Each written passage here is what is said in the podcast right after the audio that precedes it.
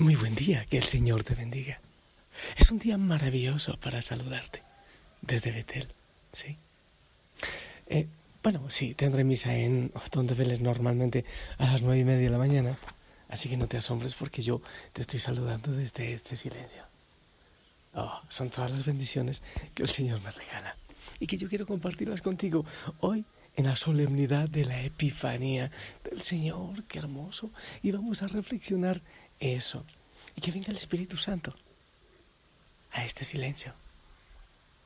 Pero también a tu vida, a tu corazón, a tu familia. Que el Señor venga a ser la respuesta, la revelación a tu vida, a tus deseos, a tus anhelos. El que llene tu corazón, Él puede hacerlo. Pero depende de ti de que tú le abras el corazón y le digas, Señor, sí, yo quiero buscarte, yo, yo te busco, como dice la canción, que con fuego en mi corazón. Yo te busco, Señor, te anhelo, necesito de ti, de tu respuesta. Ven y llena todo mi ser. Oh, he buscado en tantas cosas, en tantas partes, y mi corazón sigue vacío y anhelando. Te busco a ti, mi amado Señor. Mi gente linda, bueno, en esta fiesta de la Epifanía, eh, estaba mirando algún himno para compartirte. A ver cuál, te comparto. ¿Cuál te comparto? El de laudes, ¿está bien? Dice así. Estrella nunca vista se aparece a los remotos magos orientales y al juzgar de los fuegos celestiales, otra lumbre mayor los esclarece. Nacido sacro rey se les ofrece con nuevas maravillas y señales, para que, reverentes y leales, la obediencia le den como merece. Parten eh, llevados de la luz y el fuego, del fuego de su amor, luz que los guía, con claridad ardiente y soberana.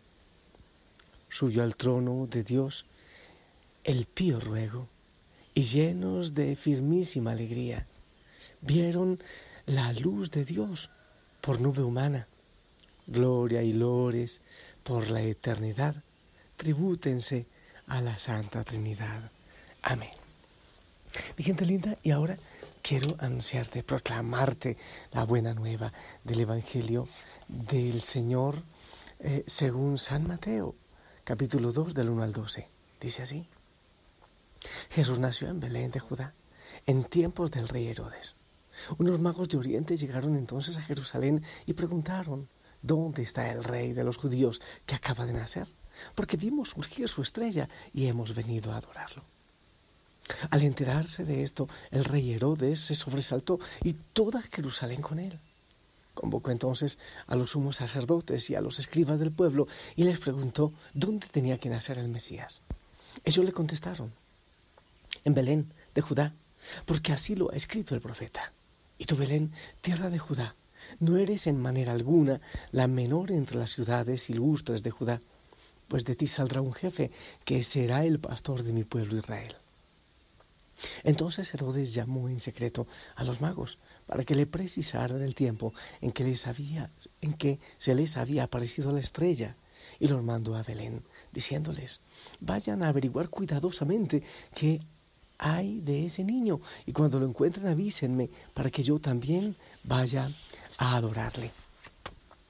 Después de oír al, al rey, los magos se pusieron en camino de pronto la estrella que habían visto surgir comenzó a guiarlos hasta que se detuvo encima de donde estaba el niño.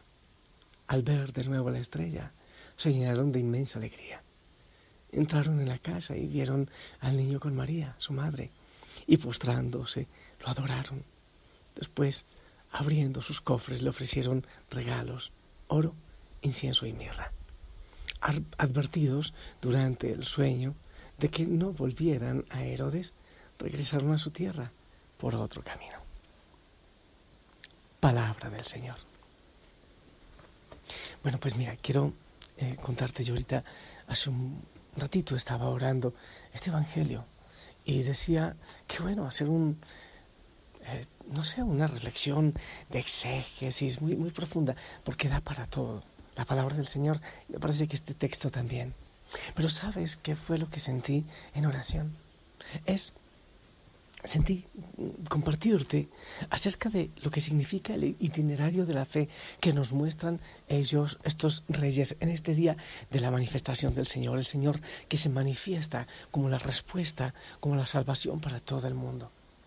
Estos reyes de Oriente hicieron todo un camino, un itinerario de fe que parece hermoso que nosotros evaluemos si también podemos hacerlo, si lo hemos hecho o si lo estamos haciendo. Es un camino de fe.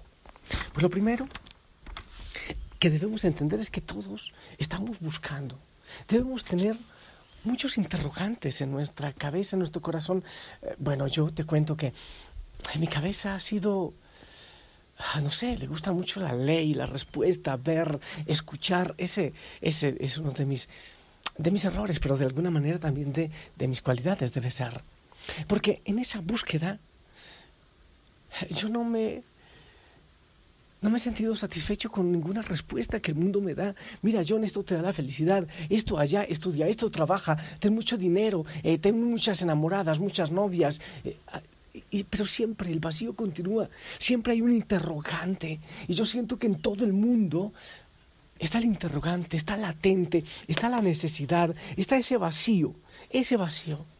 El ser humano es el único que no logra ser satisfecho como lo demás, las plantitas, la, aquí por ejemplo en Betel, las plantitas, los animalitos se satisfacen tan fácilmente, pero nosotros tenemos siempre una búsqueda, un deseo latente, profundo, una necesidad de algo más, de algo que no se encuentra aquí, que está mucho más allá. Y entonces alcanzamos una meta, pero queremos más y más, y, y logramos un éxito, pero queremos más, y, y un éxito alcanzado me lleva a un anhelo de uno mayor. Y siempre, siempre hay ese anhelo. Y eso ocurre en todo el mundo. Yo creo que todo ser humano lo tiene. Y yo creo también que todo cristiano debe tener siempre ese interrogante que pueda satisfacer en el Señor, en su luz, en su palabra. Estos reyes de Oriente tenían esa necesidad de Él. Todos, oye, tú, tú, tu esposo, tu suegro, tu suegra, tus amigos necesitan de Dios y claman sin saberlo de Él. Tú necesitas del Señor, tú clamas, ruegas sin saberlo de Él. Toda búsqueda es una búsqueda por Dios. Toda búsqueda de la plenitud, de la felicidad, de la satisfacción, incluso cuando se busca en la diversión, en tantas cosas, es porque ese vacío nos está matando, eh, se está revolcando en nuestro ser y no sabemos que es Dios a quien buscamos. Todos necesitamos de Él, absolutamente todos. Él es la respuesta. Él es la respuesta a ese vacío. Pero el mundo no lo sabe, ¿sabes? A mí eso me duele tanto. Por eso es que yo he dicho, quisiera salir por las universidades, por las calles. El amor no es amado, hay que amarle, hay que buscarle, porque Él es la respuesta. Volviendo a mí, aunque no me gusta hablar de mí, de hecho no debería hacerlo. En algún momento, cuando ya llegué a los pies del Señor, no digo cuando conocí al Señor porque intento conocerle cada día, no digo cuando me convertí porque intento convertirme cada día y decirle que sí cada día, pero cuando empecé este camino, este itinerario, así como aquellos magos de Oriente, aquellos reyes de Oriente, Después dije, no me voy a hacer tantas preguntas. Yo decía, pero ¿cómo puede quedarse en la Eucaristía? ¿Pero cómo puede nacer en un pequeñito, pero creo que son las preguntas que también se pudieron hacer estos reyes de Oriente. Pero en algún momento dije, no, yo ya no me voy a preguntar eso, ahora me voy a preguntar cómo puedo amarle más, cómo puedo servirle más, cómo puedo predicar más, porque Él es la respuesta. Hay muchos interrogantes y seguirá habiendo, pero Él es la respuesta. Continuemos con el itinerario de estos muchachos. Seguramente estaban muy cómodos en su tierra, ¿verdad? No nos dicen que eran pobres, parecen que vivían muy bien, pero tuvieron que emprender un camino, un itinerario. Tuvieron que cruzar el desierto, que no es nada cómodo, por cierto, ¿eh? Tuvieron que cruzar el desierto. ¿De qué nos habla eso, eh? Hay que levantarse, hay que emprender un camino. El Señor te está buscando, me parece hermoso. En muchos textos de la palabra nos muestra que Él nos busca, que Él nos encuentra. Es verdad. Pero también lo he repetido muchas veces estos días. Lo que dice el Apocalipsis. Estoy a la puerta y llamo. Si me abres, entraré y cenaré contigo. Pero tú debes abrir. Debes levantarte. Debes moverte tú. El Señor tomó una determinación y no la va a cambiar. Es darte la libertad. De tal manera que Él está atento y presto a encontrarte, pero tú tienes que levantarte, tú tienes que caminar. Lo que hicieron estos magos, hay que emprender un camino, un camino de encuentro con el Señor, está caminando siempre hacia nosotros, pero espera también nuestra respuesta. Ey, pilas, para encontrar la respuesta que llena tu corazón, debes emprender un camino, debes moverte. Otra idea, encontraremos dificultades. Obviamente, no solo las del desierto, el desierto de la vida. A mí me parece que la vida realmente es un desierto con muchos oasis, los oasis del Señor. Pero es difícil. El calor, el hambre, la sed, la guerra, los ladrones, sí. Y encontraremos Herodes, muchos Herodes, a veces los, llamados amigos, tristemente, a veces papá o mamá, a veces eh, personas cercanas, amigos del trabajo, que te dicen, hey, por aquí se dice la, experiencia curuchupa, otros dicen mojigatos, hijo de cura, rasca espalda, hijo de monja, zanahorio, mandarina, en fin, hay muchos epítetos, muchos... Eh, nombres para llamar a los que están buscando con sincero corazón al Señor. Y van a resultar esos Herodes también, que quieren matar la ilusión en tu corazón, que te engañan. O así como, como el ciego Bartimeo, cállate, deja de llamar a Jesús, cállate, en ese itinerario para encontrar la verdad. Seguramente encontrarás ese tipo de personas. Es indudable eso. Encontrarás dificultades. No todo es fácil, pero el Señor dice una cosa preciosa. Hey, yo estaré con ustedes hasta el fin de los tiempos. No están solos. eso es precioso. Eso es precioso. Desde que empezamos a buscarle, Él ya nos ha encontrado. Como le dijo el Señor a Natanael, desde antes que Felipe te viera bajo la higuera, yo ya te vi. Desde antes que tú empieces a buscarle, Él ya te ha encontrado. Eso es hermoso. Luego ellos llegan y deben romper muchos esquemas. Seguramente encontraban, querían encontrar otra realidad, pero buscaron, encontraron un humilde pesebre con un niño frágil. Tuvieron que romper esquemas. Esos esquemas que traían tuvieron que romperlos para ser humildes y postrarse a adorarlo. Debes romper los esquemas. Tienes muchos esquemas de felicidad, muchos esquemas de vida, muchos esquemas de éxito, de plenitud, quizás también de fe. Romper muchos esquemas ser humilde, aceptar que necesitas de Él para poderte postrar a adorarle. En ese camino debemos ofrecerle lo mejor. Incienso, mirra, oro. ¿Qué le ofreces tú al Señor? Mi tiempo, Señor, mi oración, mi servicio, quiero predicar, quiero anunciar. Debes ofrecerle lo mejor.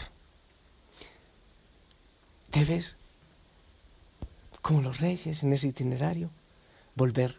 Al terminar dice que ellos volvieron. Pero ese volver es con un corazón distinto. Es un volver a anunciarle, es un volver y decir, Señor, aquí estoy. Envíame a mí. Toma en mis manos, yo quiero anunciar. Pero hay un detalle en este itinerario que yo quiero decir. Es tremendo. Estos reyes de Oriente que creían en, en astrología y todas estas cosas, emprendieron el viaje hacia la verdad, hacia Jesús. Hoy día, con mucho dolor, muchos se alejan de los pies de Cristo para ir a buscar los astros. Están haciendo un recorrido totalmente a la inversa del que hicieron estos reyes magos. Debes saber, después de todo este itinerario que te he dicho, que debes regresar a tu casa y a tu tierra, pero para anunciarle, porque no podemos conocerle y no amarle, no podemos amarle y no anunciarle, no se puede. Él es la respuesta, Él es la respuesta a tantos anhelos, a tantos deseos, a tantos vacíos, a tanta guerra, a tanta lucha. Él es la respuesta, pero ¿sabes qué es lo que espera el mundo? Alguien que vaya a anunciarle, alguien que vaya a compartirles, no solo con palabras, sino con testimonio, con testimonio decir, Señor, yo voy, yo voy en tu nombre, envíame a mí. Quiero ir donde nadie te conozca hablar de ti, donde no haya esperanza estar allí por ti. Envíame a mí, aquí están mis manos, aquí está mi voz, aquí está mi cuerpo. Y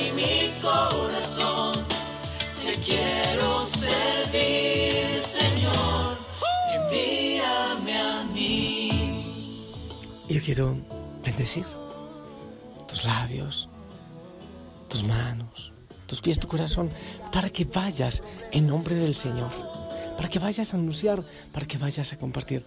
En tu casa hace falta Dios. Sí, sí, hace falta. Hay que aceptarlo, hay que emprender ese camino. En tu colegio, en la universidad, en el trabajo, en el mundo, en tantos países del mundo, hace falta Dios. Hoy se nos manifiesta como la respuesta para todos los pueblos, para todas las culturas. ¿Qué hacer? Si quieres transformar el mundo, deja que el Señor transforme tu corazón. El itinerario, ese camino de fe. Primero, debes saber que lo necesitas, que requieres de Él, que Él es tu respuesta. Él es la respuesta a los anhelos de tu corazón. Cuando buscas tantas cosas, es a Él a quien buscas sin saberlo. Hay que emprender un camino, sí, hay que levantarse. Habrá dificultades, habrá Herodes en el camino, habrá lobos rapaces. Debes ser humilde, romper esquemas y postrarte a Él. Debes postrarte en humildad rompiendo los esquemas que hay en tu vida. ¿Qué más debes hacer después? Debes ofrecer lo mejor que tengas y después regresar a tu tierra, a tu trabajo, a tu familia, para testimoniar, para enseñar, para mostrar la respuesta, para que ya no sigan buscando por caminos equivocados, sino que encuentren en Él a quien puede llenar el vacío de sus corazones. Yo quiero continuar ese itinerario, ese camino de fe y pido al Señor que te lleve de la mano también para que tú le encuentres y te postres ante Él. Mi gran anhelo, ese es mi gran anhelo, que millones y millones se postren ante Él. Yo te bendigo. No sé en qué parte del itinerario vas tú. Bendigo tu camino y que la Madre María te lleve de la mano. En el nombre del Padre, del Hijo, del Espíritu Santo. Amén. Espero tu bendición, que es para mí y para toda la familia Osana.